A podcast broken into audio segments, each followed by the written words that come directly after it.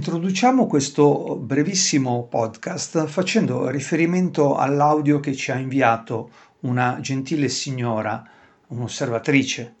la quale si è accorta, come penso molti di voi, che in cielo in questo periodo ci sono due oggetti celesti molto luminosi ad ovest.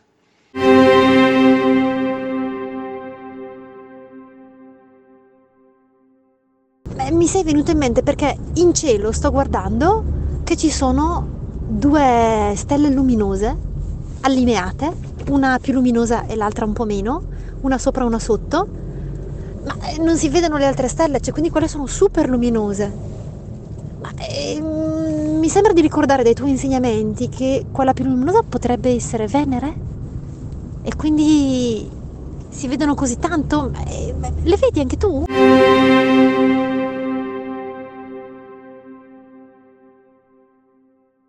Analizziamo il suo breve ma interessantissimo audio. Eh, la nostra osservatrice parla di due stelle luminose. Poi eh, parla di due stelle allineate, una più luminosa e l'altra un po' meno. Poi ci dice che una è sopra e una è sotto, ma soprattutto ci dice non si vedono le altre stelle. E poi in un eh, diciamo, barlume di conoscenza avuto forse ascoltando i nostri podcast o seguendo delle lezioni di astronomia, si chiede se quella luminosa è Venere. Effettivamente quella luminosa non è una stella ma è il pianeta Venere, quindi i due oggetti che si vedono in cielo sono il pianeta Venere, più luminoso, e il pianeta Giove, un po' meno luminoso. Cosa c'è di interessante eh, nel, nel, suo audio? Secondo me non si vedono le altre stelle. E, e questo accade ormai da tutte le località di città eh, perché eh, l'inquinamento luminoso unito anche all'inquinamento atmosferico eh, non ci permettono più la meravigliosa visione del, della volta celeste con le sue costellazioni e ci rimangono solo i pianeti e il resto delle stelle eh, sembrano scomparse, ma scomparse non sono, ci sono, solo che eh, l'atmosfera eh, inquinata dal punto di vista della luce artificiale e anche dal punto di vista ehm, chimico non ci permettono più di vedere eh, tutte le costellazioni eh, nella, sua, nella loro interezza. Termino questo questo appunto brevissimo podcast magari sarà oggetto di un altro podcast proprio sull'inquinamento luminoso e, e lascio la parola al mio collega Loris Ramponi.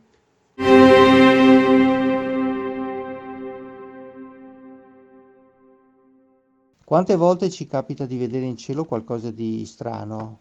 particolare, che colpisce anche l'attenzione dei più distratti? Che non ci può sfuggire, anche a chi non guarda mai il cielo. E di solito il nostro legame col cielo per questo tipo di eventi, alimentato anche dalle informazioni degli organi di, di stampa e dalla televisione, cosa sono? Gli UFO, gli UFO queste, questo è veramente incredibile parlare ancora oggi di questi argomenti qui, eh, vedere ancora pagine, tante pagine dedicate appunto ad articoli con, con queste segnalazioni